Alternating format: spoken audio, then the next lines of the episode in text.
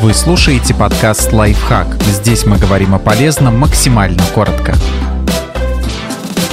Пять ошибок в уборке, из-за которых дома становится только грязнее. Не стоит так делать, если хотите добиться идеального порядка и чистоты начинать уборку с пола. Иногда хочется сначала сделать самое неприятное и тяжелое, например, пропылесосить и вымыть полы, и уже после занятия остальными мелочами протереть пыль разложить вещи. Но в таком случае в конце уборки полы по-хорошему нужно будет помыть еще раз. На них неизбежно попадут крошки, мелкий мусор и другая грязь, что-нибудь прольется или рассыплется. Будет лучше придерживаться золотого правила уборки – наводить порядок сверху вниз. Сначала разложить по местам вещи, потом протереть пыль, помыть сантехнику и шкафы и только в самом конце браться за полы.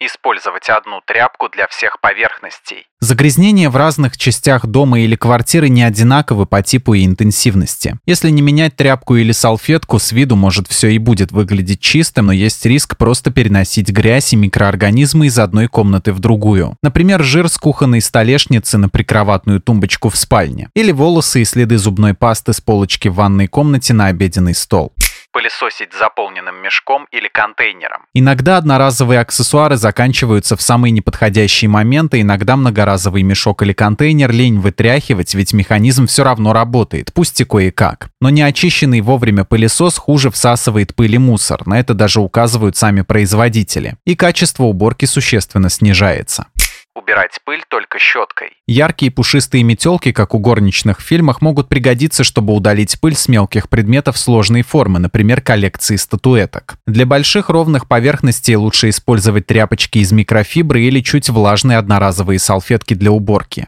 делать генеральную уборку раз в неделю. Для некоторых комнат это даже часто. Например, в спальне беспорядок образуется не так быстро и нет нужды отмывать помещение сверху донизу через каждые 7 дней. А вот в кухне, ванной или прихожей становится грязно куда быстрее и уборка, в том числе масштабная, нужна чаще. Если в будние дни ничего не делать и заниматься наведением порядка только по выходным, то к четвергу или пятнице эти помещения уже будут неопрятными. Особенно если в доме живет большая семья или есть домашние животные.